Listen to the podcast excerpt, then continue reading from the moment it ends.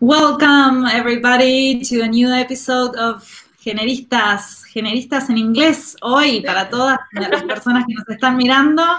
Uh, we will do the whole episode in English because we have a very special guest who doesn't speak any Spanish. But anyway, um, probably we will. Hablo un poco, pero como mierda. okay, well, that's that's very good to know.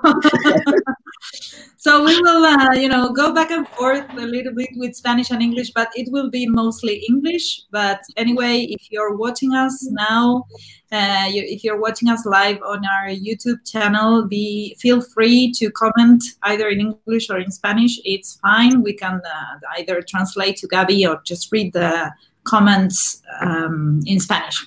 So, welcome to a new episode of Generistas. This uh, place created by a group of translators uh, where we aim to meet, debate, and chat about language, feminism, and gender.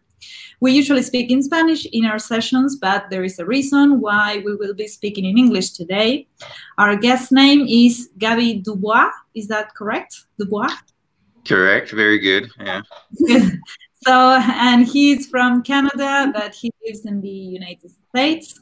With him, we will introduce you to this episode called Happiness Should Not, Should Not Cost Much, in which we'd like to talk about the longed for state of being happy. What does it mean to be happy? Why do we continue pursuing happiness? How can we relate feminism and gender equality with happiness? My name is Ariadna Tagliarete, and along with my colleagues uh, Veronica Manzanares Alberola and Paula Renault, among others, we developed the Generistas projects. Welcome, Gabi. It's our pleasure uh, having you here today. We will introduce you now to the audience so they can get to know you a little bit better. So, uh, perfect. Did you want me to introduce myself, or was Veronica gonna? Uh, I think Vera will do it. Um, yeah, I can do it. All right. So Gabi is an accomplished linguist and public speaker. Uh, before opening and creating his international uh, language service provider company, GMD Linguistics, uh, he was seasoned, uh, a seasoned freelance translator and interpreter for many years. His company specialized in services like dubbing and subtitling for television and cinema and he's committed to helping and empowering the communities around him through active engagement and spreading awareness. He has keynotes and lecture across the globe on various topics as uh, language related issues, management strategies, and attaining uh, high levels of success and personal happiness, which is um, one of the topics that we are going to talk about here. Ta-da. So, thank you very much for having me here. Yeah, thank you very much for having me. It's a real honor to be uh, invited on. And like I've been saying, I mean, I hope we could bring a lot of added value to the community, some awareness, and um, just have open engagement, you know, get all of us talking, thinking about, you know, how the glass should always be half full rather than half empty, and, you know, how we could help our each other, but more importantly, ourselves you know, moving forward mm-hmm. in our respective lives to attain whatever our goals are, both personally and professionally. So hopefully we can do a bit of that today. Yeah, definitely. Yeah, that sounds nice. yeah. Indeed.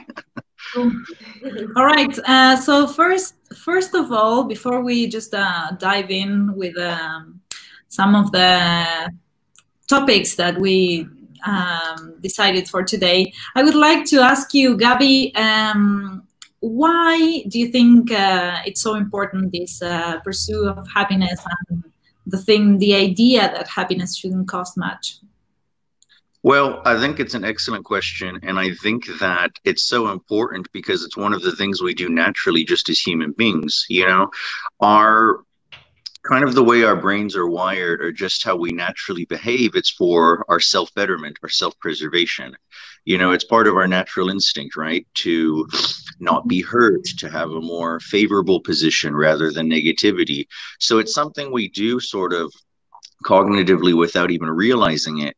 But once you more pinpoint as we get older in life, what is it that makes us happy? What are our goals? What prerogatives do we have? You know, what's a good way of doing something rather than something that might be counterproductive? So I think that's why it's so important because it's sort of the essence of our lives in and of itself, you know, our accomplishments and again, being in a peaceful, happy environment while doing so because you know, whether it's our family, um, our children, our spouses, or our friends, our communities, you know, that's infectious and in a positive way. So it can only do good for oneself, for the soul, but also just for the community as a whole. And, you know, when your community thrives and those around you, you know, everyone gets brought up and you can really do amazing things. So it's not even just for yourself, really, it's for you know everyone around you and globally creating a better environment for us and the future generations mm-hmm. yes definitely completely agree i think it's nice to think about um, happiness mm-hmm. not just for our own sake but uh, for the for the other people's also to to let them grow and to let them uh, i don't know achieve a greater self so i think that's that's nice also not to just do it in a selfish way but in order for everyone to to be better mm-hmm. yeah i really agree because if you think about it i mean it's kind of it's kind of natural because i mean to give like a little anecdote if you remember there was years ago a movie with tom hanks at castaway where he was all alone on an island you know mm-hmm. if you think about it like that your your personal happiness let's say you're all by yourself or you really don't care about others you know figuratively speaking or not that's not going to do much for you right i mean you're never going to really attain a true level of happiness if you're all alone there on your island you know yeah, with a big smile on your face, a nice tan, and your coconuts. It's mm-hmm. not really how no it works. Man. No yeah, man's an island. We're social. We're sociable. yes, exactly. that's right. And and like I said, whether we like it or not, you know, we do live in communities, we do live in states and provinces, in various governments. And like I said, when you help others, you're really helping yourself because you're mm-hmm. creating a better environment overall globally. And you personally, you're not responsible for everything, you don't do everything. But when you have more of a cognitive connectivity and more of your peers, your colleagues, your neighbors are on the same page, then it just helps, you know, again, positive expansion, growth personally and professionally. So it, it's a really important factor in it, yeah, because, you know, you can't sit there with your pot of gold like a leprechaun and expect really much to happen if you're not sharing the wealth. You know? Yeah, absolutely. Absolutely.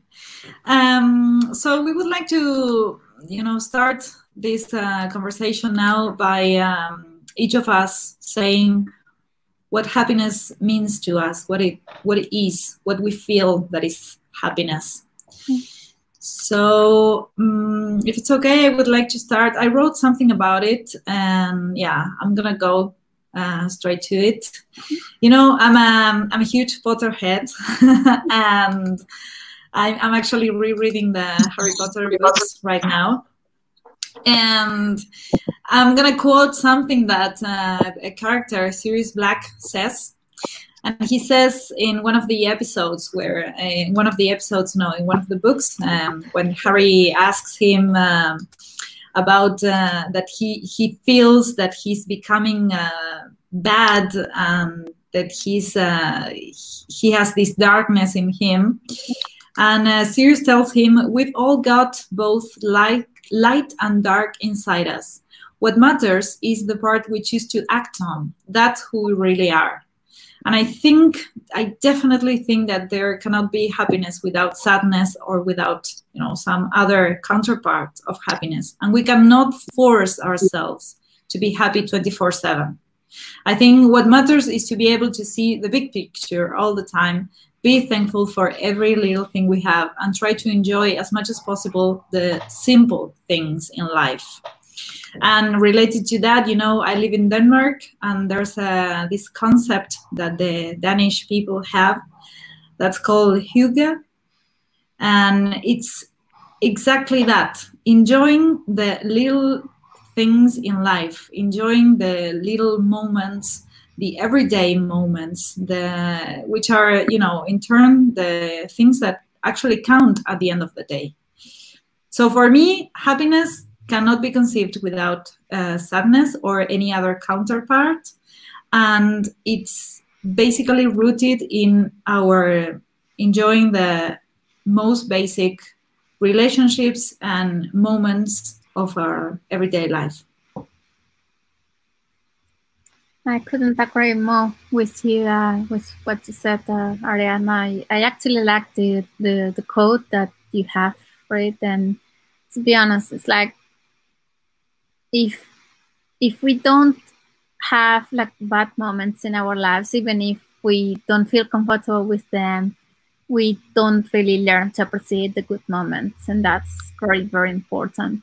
Um, Gabi, would you like to to uh, tell us your opinion about the, the same question? Like, um, what does happiness mean to you?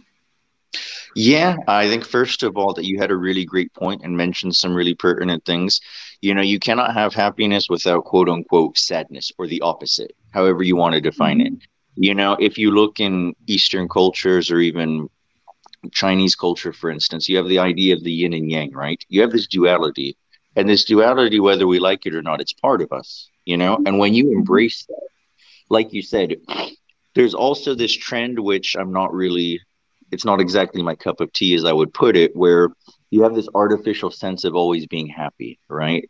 These people are always, especially on social media, which I think is really more hurtful for people than positive. Because when you pretend, like you said, that everything is always unicorns and fairy tales and happy, that's not life. You know, your idea is obviously to have a maximum of positive engagement, but there are going to be moments when you sad. If you lose a loved one or something happens, you stub your toe. You're not going to be happy if you stub your toe, right? So it, it, it's a mm-hmm. natural thing. But when you take those things and you embrace them in a more productive manner and you use them as learning experiences, you know, it's kind of like that quote, you know, you never lose, you only learn. And if you look mm-hmm. at, let's say, the opposite of positivity, the sadness or whatever, if you use them as tools then they could only help you to flourish. And to go to so to go to my specific definition, I think it's very hard in words to quantify what exactly happiness is because it's sort of an abstract thought. But to me, it's a sense of serenity. To me, happiness is a sense of you're not necessarily you know you don't feel a lack or a void really. You feel a sense of contentment however you may attain that whether it's through again just passing some time with your mates or you know you did really well in your job or maybe you um you know um planted some flowers in your garden you spent some time with your children. All of these little things incorporate and help us attain more of that happiness. And I think when you have a certain level of balance where you have these sort of, let's say, routines, or when you make it a continual part of your life, to look more for that, again, positive side rather than the opposite, I would say that's happiness. Again, just having that level of sort of bliss or contentment when you know nothing extraordinary is even happening you didn't win the lottery nothing let's say overly crazy happened. It's just you're content with where you are in your life, both physically and spiritually, whatever that means for each person. Yes, I wrote something similar in my definition. I think I don't like uh, thinking about happiness as this permanent state uh, in which you are 24 uh, 7 uh, feeling joyful. I don't think that that is a real thing. I don't think that happiness as this definition exists because we all feel sad, uh, even though we may be doing great in other aspects of our lives. I think that maybe I don't like to think as happiness as this state that is never altered, even though um, bad things happen to you. So I, I really like thinking about happiness uh, as happy moments. So maybe you don't feel happy all the time because I don't know, maybe you're sick and you don't feel happy, or maybe a family member is sick, or you lose a loved one, as you said, Gabi. Uh, in those moments, uh, you won't feel happy.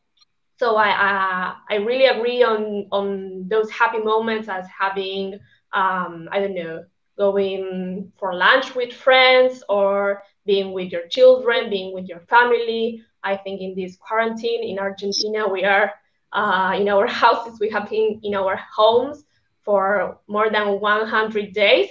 So every moment that we can have uh, with our family members is like a treasure. So mm-hmm. when I, I don't know, I video, I make a video call with my mom or with my dad, I feel happy. Um, and I think that we should cherish those moments, even though they may not be like a huge happiness, but at those moments I feel happy. And I think we should treasure that. And I think that that's the point of life, uh, taking into account all the happy moments that we live, even though we may have to go through difficult situations and sad situations in our lives. Thank yeah. you. Primo with you, to be honest. Mm. Um, Gabi, did you want to say something? Yeah, I mean, to go back sort of to that duality, because I do think it's a really important point that was mentioned. I'll share, I'll be a little bit vulnerable, quote unquote, because that's one of the hot words right now, right? Especially on social media. I'll share a personal story that initially obviously wasn't very positive as one could perceive, but I chose eventually later in life to learn important lessons from it and not necessarily turn it into a conventional positive per se, but use it to build me up. So, my mother, God bless her soul, she passed away when I was very young and we were very, very close. I took care of her for many years because she had many um, health illnesses. And I literally did watch her die and pass away. And so, for a long time, that obviously really troubled me I dealt with anxiety and depression over it. But later, as the years went on, I chose to do what I think is really important in life, not necessarily just in a situation like that, but for everything, uh, which is what I call, you know, self evaluation. When you look in the mirror, figuratively or literally speaking, and you really analyze something and look at it for what it is. You know, you can't bring a loved one back, for instance, right? You know, the past is written in stone. It can't be changed or altered in any way, shape, or form. So all you can do is really focus on the future or the present. And that's one thing that really helped me. But what also helped me is I looked, I wrote down what I was grateful for, the positive moments, the time I did spend with my mother, the good times that we had, the smiling, the traveling, sharing meals together, the jokes, rather than looking at the last couple years. And then uh, there's the other factor of, as I mentioned, she was physically very sick. So I eventually did years later take myself out of it, this selfish feeling I had. And I realized that she's probably in a better place because she's no longer suffering, which is also really important, like it or not. So there's a certain aspect of accepting situations or aspects of our life that aren't necessarily ideal or what we want. But again, you know, sort of how they say to put it let's say a bit vaguely turning a negative into a positive. It's all about perspective. You know how you look at the situation and what lessons you can take away from it to help it build you up and make you stronger rather than just focusing on the negative points. And i think that's applicable for all of us in general however minute or grand the situation might be and that could only help and benefit again for one's personal growth and just moving forward. And when you realize that, you can spread that to your friends and your loved ones and people that need that information, you know, because we all deal with these things, you know, whether whatever the case might be, we all have negative situations. We all have times when we're down, especially now. You know, lots of people are unfortunately maybe losing their jobs. They're stuck at home and they might not really like that. Um, their companies might be uncertain. So it's also a great time for us globally for a lot of us to really again look in the mirror and you know write those things down. What are the positives? What are the negatives? How can i make this into more of a fruitful situation for myself and for the others around me?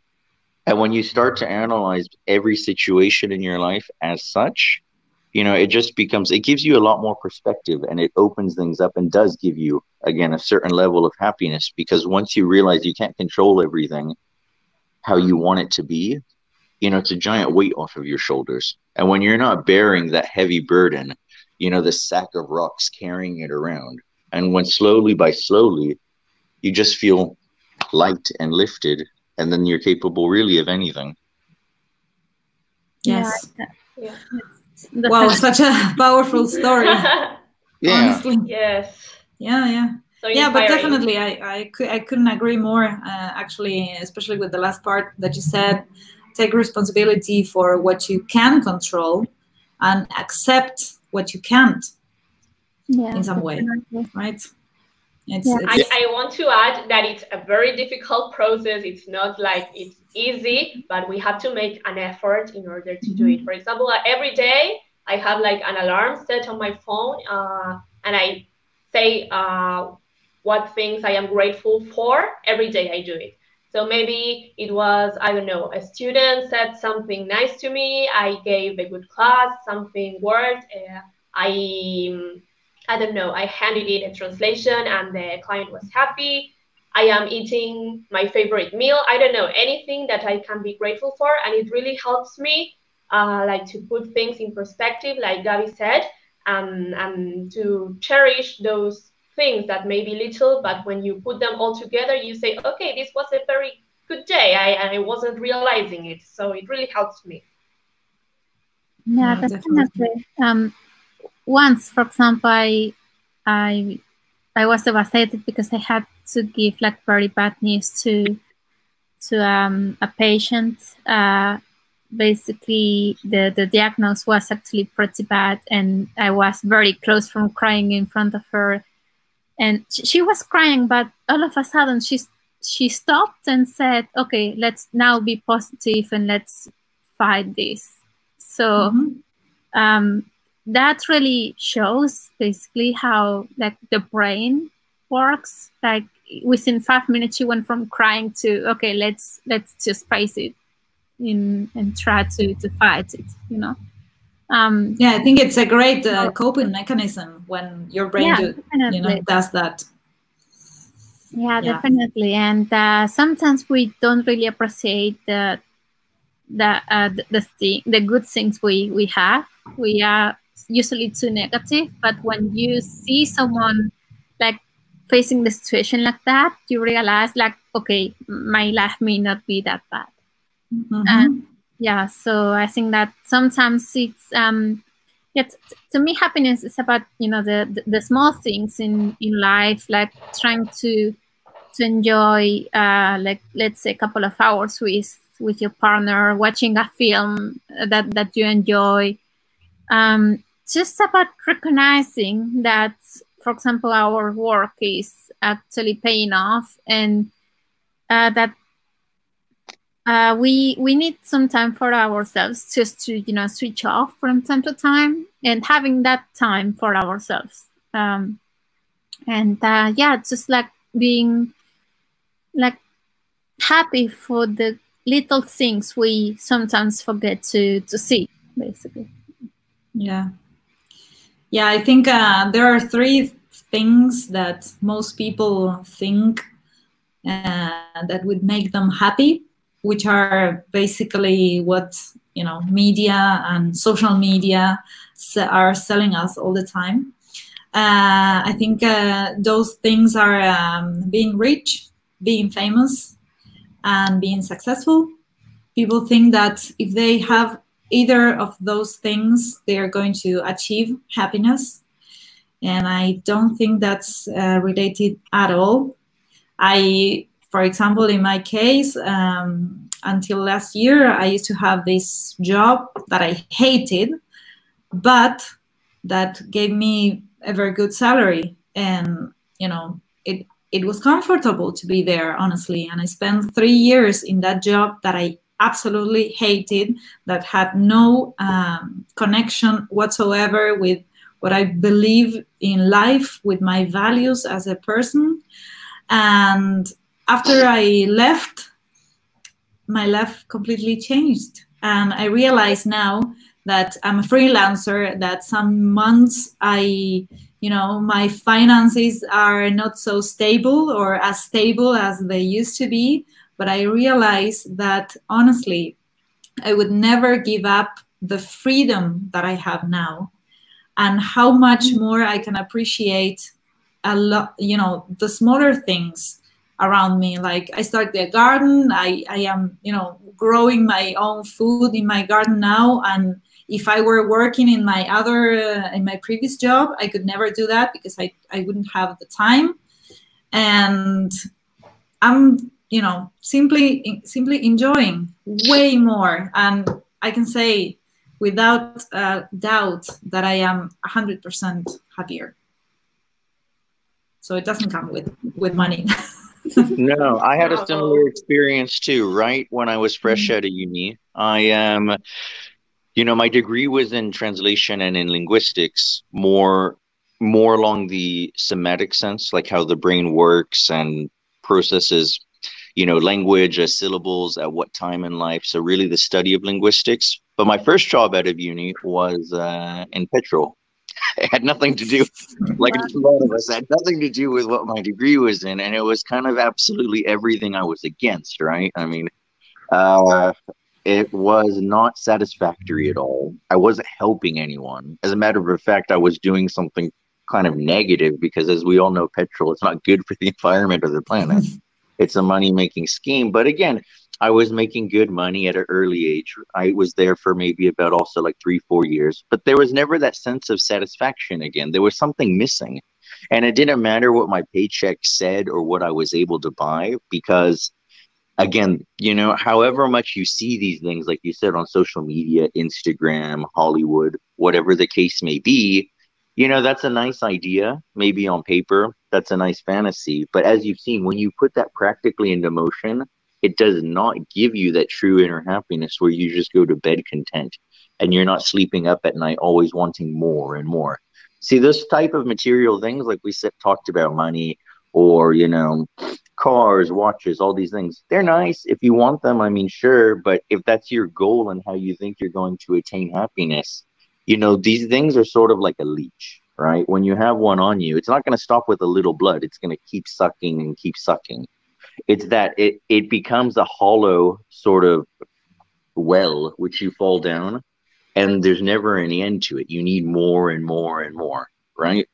And when i was still there i was at that time i was let's say moonlighting or uh, still doing freelance uh, interpreting mostly.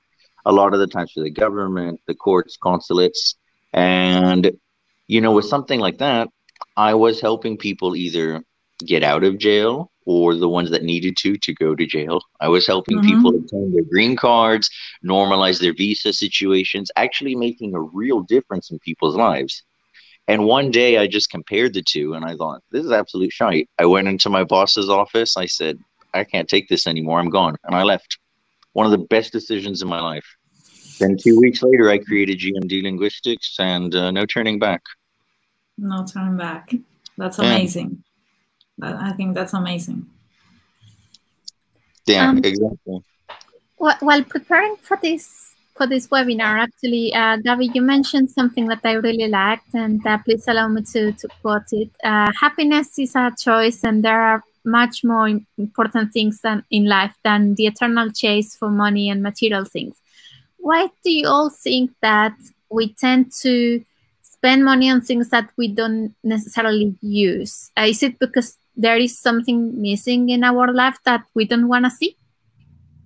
Yeah, in my opinion, there's it, it is mainly to fill a void that mm-hmm. you know there's something you're definitely missing something when you are stuffing yourself with uh, you know whatever material things either clothes or or whatever it is that you are buying all the time constantly i think it's it's because there's something else that's missing actually, you know, there this uh, trend nowadays uh, called uh, minimalism shows you that you really don't need, you know, all all those clothes, all those shoes, all the well, not not to mention uh, what us as women have to go through and what you know society for years and years and years made us believe that we need and there that there's so many things wrong there are so many things wrong with us that we have to fix. We didn't have problems and they created those problems for us. And they are selling those problems so well that we believe that we have them. So we need to fix them.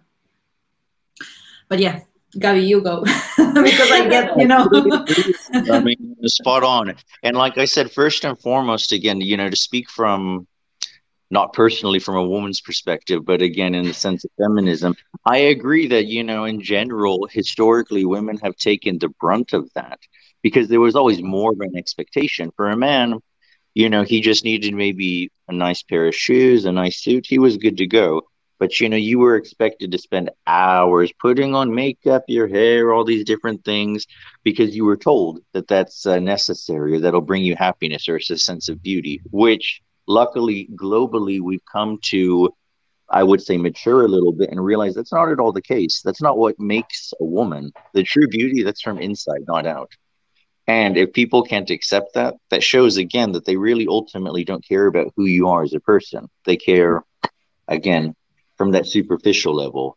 And that goes too to, like you said, the eternal quest for buying material things because it is a superficial thing. It's an easy way out of not, again, doing that self evaluation, doing, like, let's say, maybe some meditation, some yoga, looking into yourself and asking, what is this void or voids? And how can I fill them? Because, like we've talked about, a lot of these things, they sound nice and they are all things we should apply, but they're not easy. You know, to go back to Harry Potter, you're not gonna wave a wand and poof, you know, fix all of this. you know, this mm-hmm. isn't cinema. It takes time and effort, but that's the idea in investing in yourself. If you're going to invest in anything in life, you need to invest in yourself first and foremost, because you cannot help others, your loved ones, if you yourself aren't in a good place. And it's it's an important thing, you know. There's that joke that they say sometimes that the only thing sure in life is death and taxes more so Texas, I would say. But you know, to go with that, you know, when we all leave this planet, you know, these things, a car, a house, the umpteenth number of clothes, jewels, that's not going to go with you. The only thing that will go with you is the love that you have in your heart, the friendships you've made, the families that you've made, and the community that grew around you. Those are truly the only things that are eternal. These other things, again, they're just they're really a sense of vanity and futile because they're temporary band-aids but band-aids always fall off you know? You can either cure the issue or at least try. You know if you fail quote unquote i don't really like to use that word because like we said it's more of a lesson learning but if you don't actually attain what you were trying to fix you can still be very proud of yourself that at least you tried. You know if you never try you're guaranteed 100% to lose if you try, you automatically from the start give yourself a 50 50 chance. And I think that's one of the really important things. You know, as long as you're making that effort, you know, even if you're just learning a lesson from it, you know, that's something to be proud of. And it's a stepping stone. You know, it's a gradual, continual thing that we do from childhood all the way into our elderly age, you know, self preservation, and self growth, and for those around us as well. Yeah. Yeah, for me, when I was uh, thinking about this quote of yours, I really uh, started thinking about the advertising industry and how um, they make us think that we need a lot of things. For example, the other day I was watching Modern Family. It, it is, uh, I started thinking about this. Um, one of the characters had to sell wrapping paper from raising money for some school dance or something like that um, the father says, okay, so what are you buying? What are you selling? And the kid says, I'm selling uh, wrapping paper. And the father says, no, you're selling Christmas, you're selling happiness. So I think that's the point when we see an, I don't know, an advertisement of Coca-Cola, we are not just buying Coca-Cola, we are buying family, we're buying happiness, we're buying Christmas. So I think they, uh, sorry? I said cavities as well. Uh, yes, of course. I don't drink Coca-Cola, but diabetes. but when we see, I don't know, uh, a car adver- advertisement, uh, we are uh, buying like this status that this car is uh, supposedly going to give us. So I think that yes, we are trying to fill that void. Um, advertisements like sell uh, feeling, sell state of mind, and we buy uh, the thing because we really want to achieve that feeling that comes with the object that we are buying, whether it's Coca Cola, a car, a watch, uh, a perfume, or whatever it is that we are buying. Yeah, it's true. I think, and when we stop, you know, I think when we stop, even not completely, again, little efforts matter too. You know, everyone has their level and their speed that they go at. But when we globally as a whole stop looking majoritarily for happiness from external forces, like you said, from advertisements, from a car, from Coca Cola, whatever that object may be, and when we start first and foremost looking inside, which is the only true place, again, you're going to have any sort of meaningful level of happiness, then you can start to really transform yourself and again, the others around you and then you'll slowly start to realize just naturally through the process that those things you know they weren't ever what you were looking for.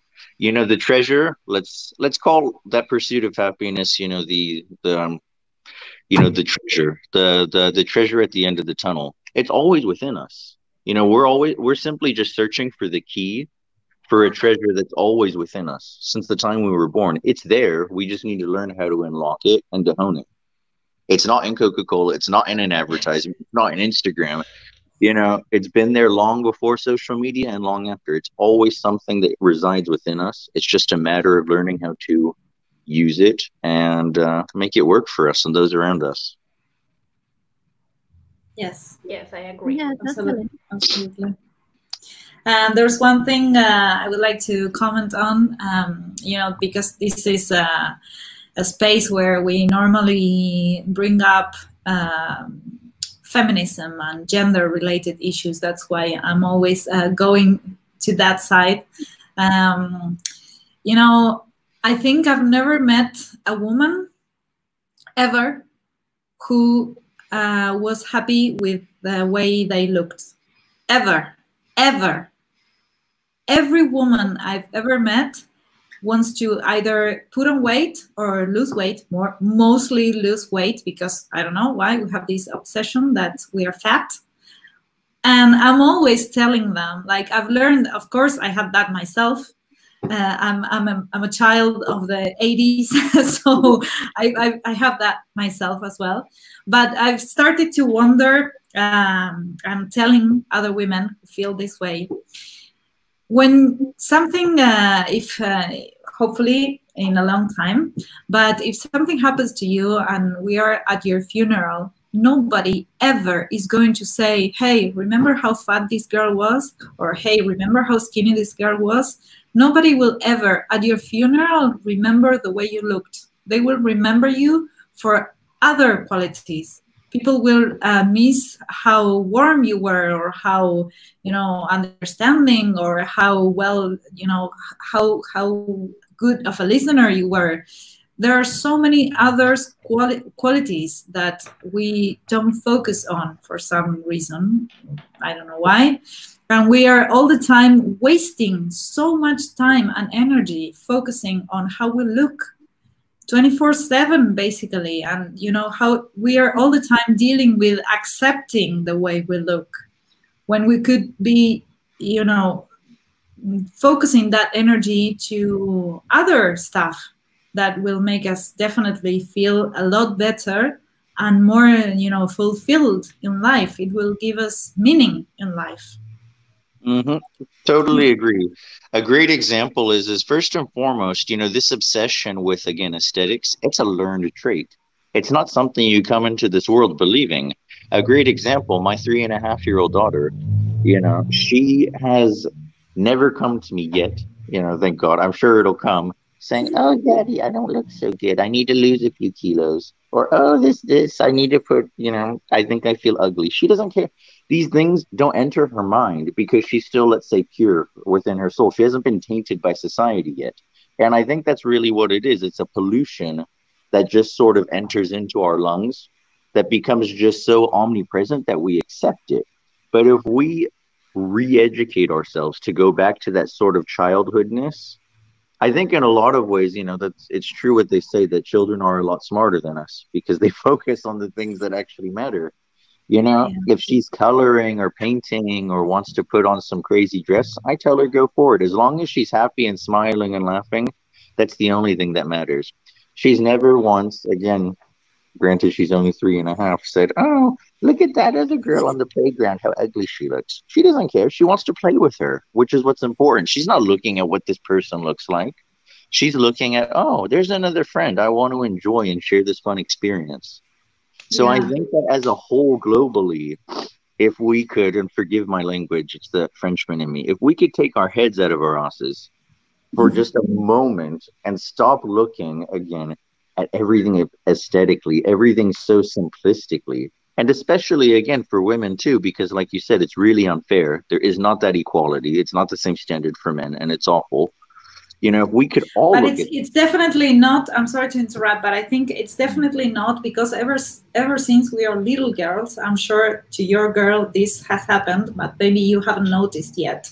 But yeah. ever since you're a little girl people tell you how what a pretty little girl you are you know? Yeah. oh you look and like they never princess. yeah you look like a mm. princess. Oh you're so pretty. Oh what a pretty little girl. And they would but never say that, that to a boy yeah, yes, of course, of course. Who are saying that though? Adults who have already learned all these bad behaviors just to go straight yeah. for the aesthetic. Her little mm-hmm. comrades, her little uh, friends at daycare, none of them are going, "Oh, I love your shoes, Jacqueline." Oh, oh, that's such a pretty dress. They're just saying, no, it's oh, something that we as adults are like install on them. Oh, I buy mm-hmm. this girl some kit of makeup, um, but I buy a boy a football why? I mean, can't girls play football? Why does she have to do makeup if she's like four years old?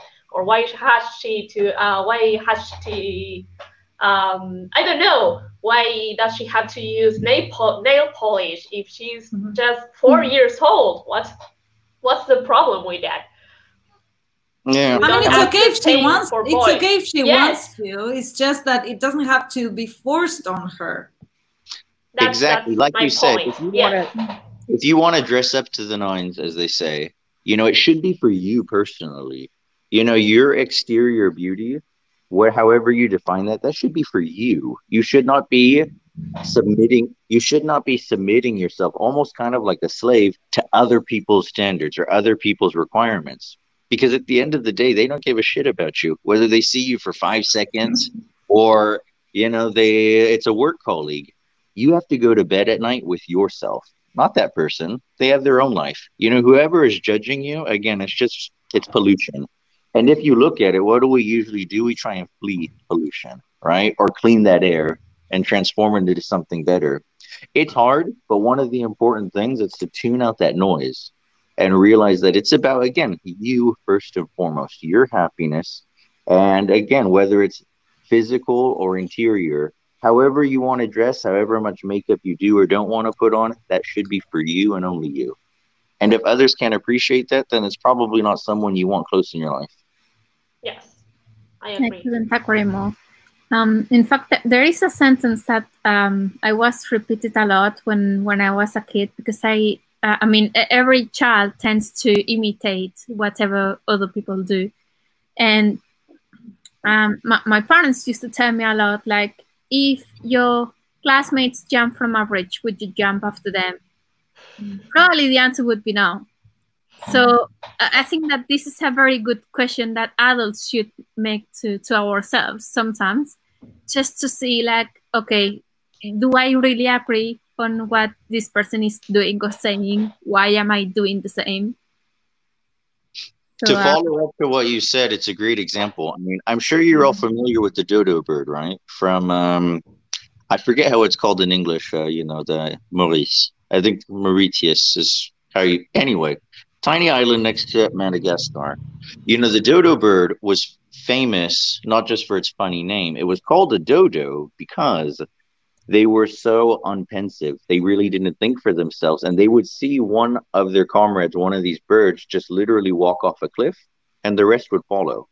They led to their own extinction. It wasn't from man, principally, it wasn't from weather conditions. It was from the fact that, like you said, that's exactly what happens. If you do that and you everyone follows suit, you're going to lead yourself right to extinction and become a dinosaur. So that's exactly what will happen. Yeah. Yeah. yeah, definitely. Um, uh, actually, yeah, the, the, bird actually appeared on uh, Alice in Wonderland. Uh, it was the strange uh, bird that, that appeared on, on the film. Yeah. Um, yeah, exactly. Yeah, yeah, definitely. I mean, uh, it's like everyone should like seek think for themselves and like really uh, like truly think, okay, does this make me happy? Instead of just imitating whatever Instagram tells you, whatever uh, Facebook tells you. It's, it should be like whatever you really believe, and that's what you should be really doing.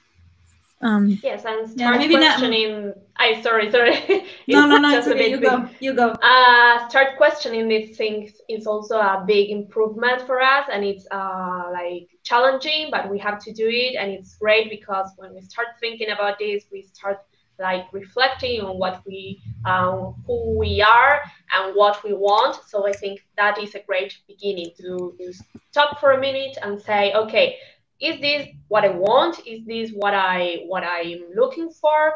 Uh, or is this being imposed on me in a certain way? So I think that's great. Sorry, Eddie. no, it's fine. It's fine. Uh, no, I was going to say that now that you, well, we've all mentioned social media, but I was going to just ask the question for us to debate. And how do you guys think that technology is affecting, or new technologies, as they call social medias and stuff, how is that affecting our uh, happiness or what we think is happiness? A lot. I think that with social media, you know, you've op- we've opened a floodgate, which is really great to an eternal amount of information, right? 24 7 across the globe. Doesn't matter if you're in Alaska, Mongolia, Argentina, Canada, everyone's connected, right? And when you have, let's say, let's call it a club where you let everybody in, which is the internet. Absolutely anyone could come, post a blog, create an Instagram account, LinkedIn.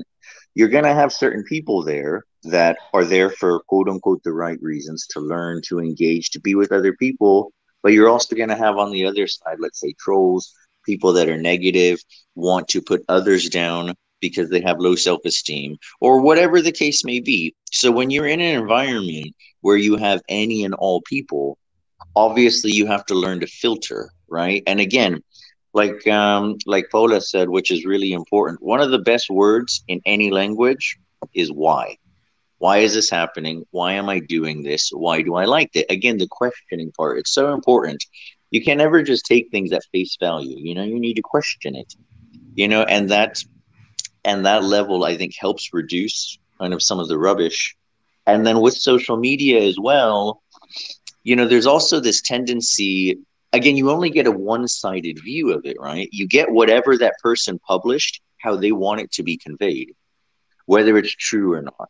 You know, we're all talking about fake news now, the new coin term, but the idea of fake news that's existed since the beginning of time. It's nothing more than somebody telling a portion of the truth or not at all and trying to convey it as such. It's not a new idea. I mean, it's it's been around since the time of cavemen. But again, it's important for us to remember that. You don't know these people's intentions. You don't know why they're writing something or not. So if it resonates with you or not you should always still be inquisitive and question. And i think that helps protect yourself those around you and then that really kind of helps again let's say remove the clutter and the pollution and help really expand and flourish in a more productive let's say healthy manner yeah.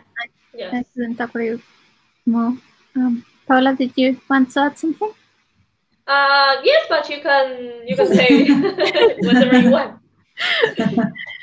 I give you the space. yeah, um, I couldn't really um, say that um, much more than, other than uh, I, I really agree. Like, I think that um, social media, in a way, is like telling us indirectly that we should only act in certain ways uh, in order to be accepted and that should not become the the way we live. I mean we don't i mean even if we spend more time on social media than, than ever i think that one thing is social media and another one is your real life. I think that we should make a like uh, to build a wall between both you know? Like you can publish whatever you want but just such your real life sorry uh, should be real. It's it's what and way more important. Yeah definitely. Yes, I, I think, think it's really no go sorry. on, go on you first. No ladies first. Uh, no, no. um, Just trying to be a gentleman. okay, so I think that we, I think, for instance, in my case, I don't show uh, when I'm sad or I don't post a picture crying because something bad happened to me. Uh, we all are, um, we're all trying to show the best side of us. We're all trying to look happy and we kind of uh, think that everyone else is having like a great life, a joyful life, a happy life with no problems at all. And I think we we start to believe this, like we have a problem because we sometimes feel sad or we have problems or something does not come up the way we want it. And instead of that being the normal thing in life, because sadness, as you said, um, is part of life, problems are are part of life the bad things are part of life um, but we tend to think uh, that life is like this what instagram is showing us this joyful uh, perfect um, person showing all the things that she or he has bought um, and all the joy that they are having. Um, and we tend to believe that and i think that that undermines our self-esteem and we kind of I don't know feel like down because of of all that those things that we see on Instagram and that we think we don't have and the rest of us do supposedly. It's impossible to live up to those standards you know like yes. social media standards. It's it's impossible. I mean nobody can nobody can believe that that it's actually true like real. No, I, I don't think I, i'm not saying it's fake but i'm not saying I'm, i don't think it's uh, you know real real life. Yes it's like um a disguise i think. Yeah. No what you said really resonates and hits home because i mean if you're just showing this sort of artificial embellished happiness if you're running in a grocery store parking lot next to a ferrari and taking a selfie and pretending it's yours that's not going to help anyone. Certainly not yourself you know and if you're only posting positive things again as we talked about there are plenty of unpositive moments in life there's adversity there's trials we go through you know not that i would necessarily advise taking a picture of you crying and posting it but let's say that you did that might actually help a million times more people yeah. than you just showing oh this new handbag i bought and how great it is, mm-hmm. because that's real the other yeah. isn't. That is. And there are lots of other people out there, men, women, doesn't matter, humans in general, that are also crying. And if they see you, they'll say, wow, this person's in my same shoes. I'm not alone. Other yeah. people are dealing with this, and then they might reach out. What are some tips? How are you making it better? Being vulnerable is not a weakness. Being vulnerable actually is one of the strongest things you can do. And I think it's some of that too. It's a lack of self esteem and it's a lack of let's there's a certain level of shame right? People have this shame or this fear to put themselves out there. But if people are going to judge you for that then so be it. Again you can't control other people's behavior. And when you accept that and accept that people who are engaging with you and who that is helping that's your audience. The people that actually are there for the right reasons and want to listen and even if you could just help one person by your real vulnerable story you've done an amazing thing just by sharing your story because it was real and honest. Yes, I definitely agree. Yeah. Um, I, I have a, as... a, tiny story. Mm-hmm. Um, yeah. I once posted um, on my Instagram account that I was going through a bad moment personally because of a, a loss of a family member um, I had to give a class and I wasn't sure if I was going to be able to do it. And I told my followers this, and it was amazing the amount of support that they gave me, um, how identified I felt with me. Like they said, yes, the other day I was feeling uh, very sad because of this, and then I uh, taught the class and the kids were really nice to me and it, it gave me a lot of energy. And a, a, lot, a lot of people uh, told me that um, it was nice to see that we are not alone, that we are we are all going through bad things at all times, and that we uh, can relate to each other. That we are not the only ones having problems. I mean, everyone is having uh, something to deal with, and it's nice to to sometimes show that and to see how how um, I don't know accompanied we are. Yeah. Yeah. Yeah. I, couldn't agree more to be honest. Like um I, sometimes I get the feeling that we are so focused on pretending that we are always happy that we forget that we also have some real moments in, in life. Um, Oprah Winf uh, Winfrey once said, Be thankful for what you are, uh, you will uh, end up having more. If you concentrate of, on what you don't have, you will never ever have enough. I must say that I cannot agree more with with her on this. But if this is true, why do you all think that we are constantly uh, pursuing happiness? I think that to go back to when we kind of started the question earlier at the beginning of the discussion, mm-hmm. again, I think it's a natural instinct. I mean, again, it's just something that's inherently within us. And, you know, when you come into this world, obviously you want happiness. You seek things that bring you pleasure, that make you laugh, that give you a certain warm, fuzzy feeling in your heart. And, you know, that only grows a long time.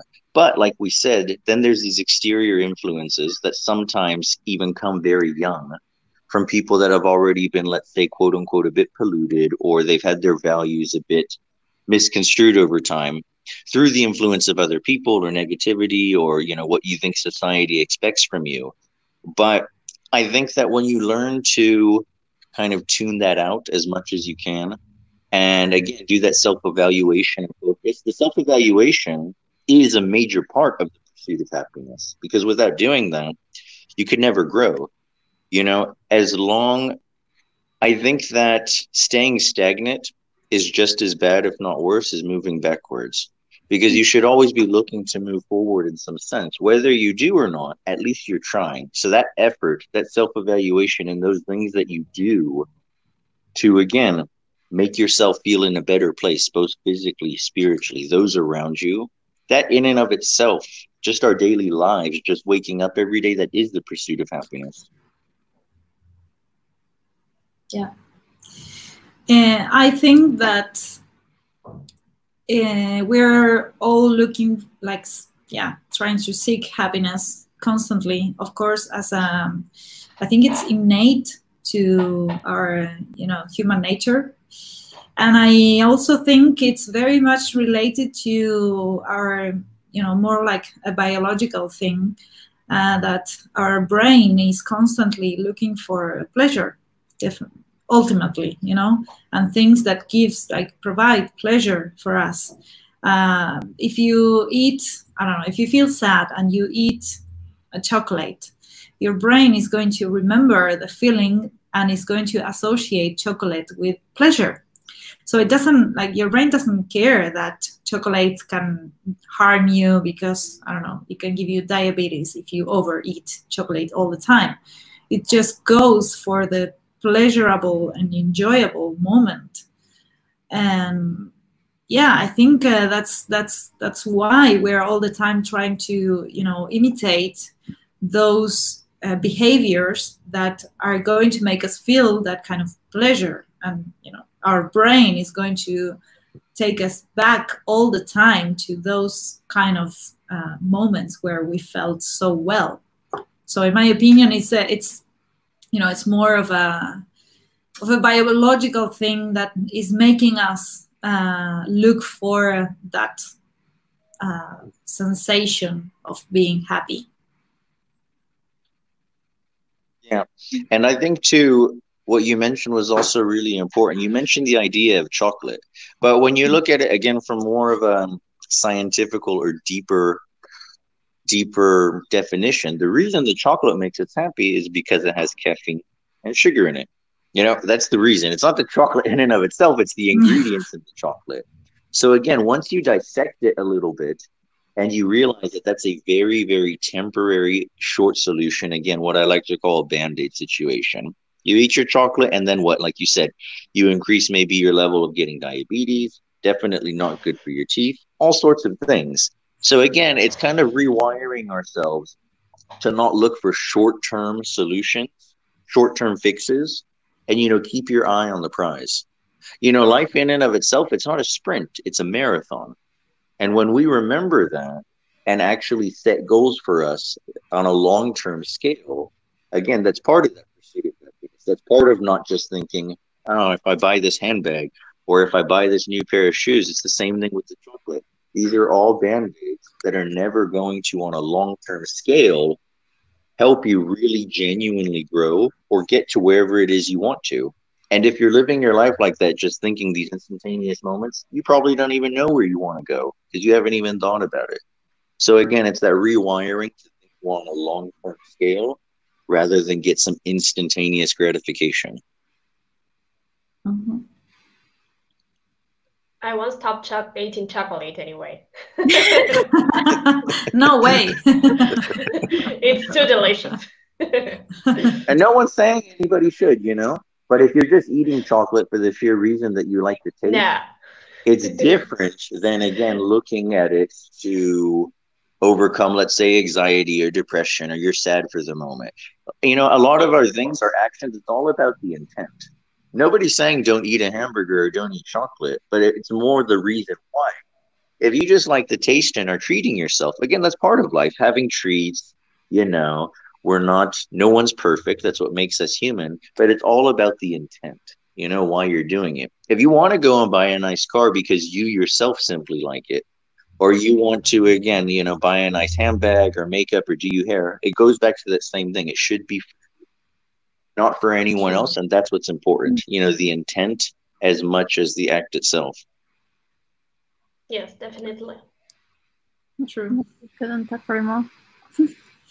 yes. And all right, we have uh, maybe we can uh, discuss this one uh, mm-hmm. like the last question uh, because we've been here for an hour already. So again, I go back to the same uh, thing that I said previously, as this is a space where we discuss gender-related issue. I thought maybe it's uh, it was interesting that we discussed uh, the meaning behind the phrase "happy wife, happy life." No, discuss. yeah. No. We, we have a male. We have a, ma- a man here. So maybe, maybe you can help us. I would say I would say no for a lot of reasons, but to keep it relatively brief, you know, number one, that's a sexist comment in and of itself. I think it's very archaic because everybody's happiness matters. A relationship is a partnership. And I think that when you're in a relationship, again, it's like you're on a team. You know, you need to be in a partnership on the same level, you're equals. So when you're saying, you know, happy wife, happy life, you're essentially saying that your wife, your partner, their happiness comes before yours. And because of that, then you're going to be happy because she's not complaining or yelling at you, which again is uh, very stereotypical and sexist. You know, when you really the saying should be if you want a happy life, then you need to have that equality. You need to build each other up, and then you'll both have a happy existence together. You know, that's what it is. So it's not happy wife, happy life. It's happy, it's happy couples, happy partnership, equality, you know, growing together and being a team. Yeah. That's the true answer to yeah, success, not some archaic saying, yeah. you know, from some slogan in the 1960s. Yeah. I imagine I that. Uh, it, it, sorry, we sorry, should change sorry. it to. we should change no, no, no, it to happy, happy you, happy life. you know, because honestly, it all starts with oneself. Yes, yes, definitely. I think, uh, well, that phrase is terrible, like one of the worst phrases in the history of phrases. Uh, for so many reasons, it's not only uh, a feminist issue and a sexist issue, but it's also it also uh, leaves out um, gay men, for example, or uh, you know other genders who don't feel identified with the word wife.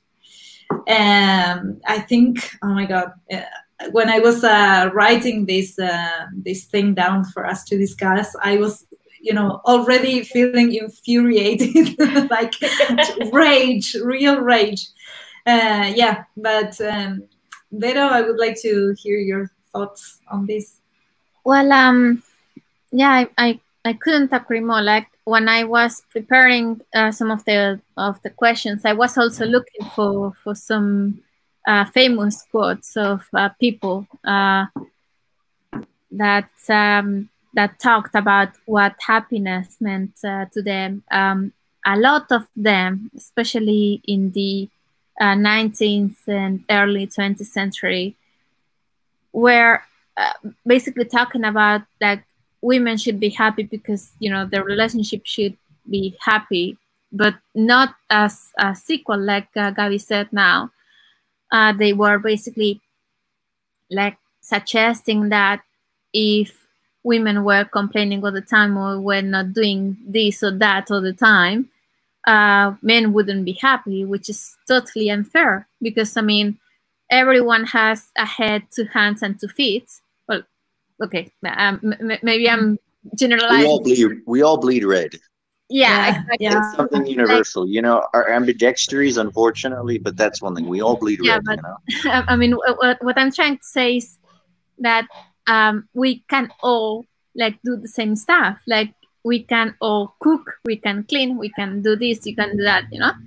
Um, so that, that's that's what I meant uh, by everyone has two hands and two feet. Like everyone should be able to do the same stuff.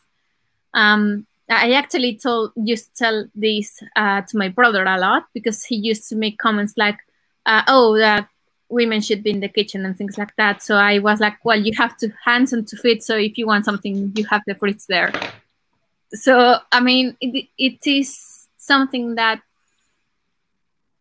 as a society we should have uh, learned, and I think that it is completely unfair to think that because the woman is complaining, then the the relationship is not working. When it's it should be like the relationship depends on two people, and oh, I mean, who are equals? Yeah, whoever it is in the relationship, and it depends on these people to to make it work.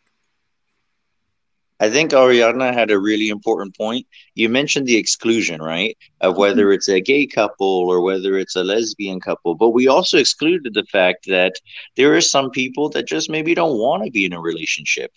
Right. Absolutely. And I think that's a really mm-hmm. important point going back yeah. to, again, happiness first and foremost, that comes with you.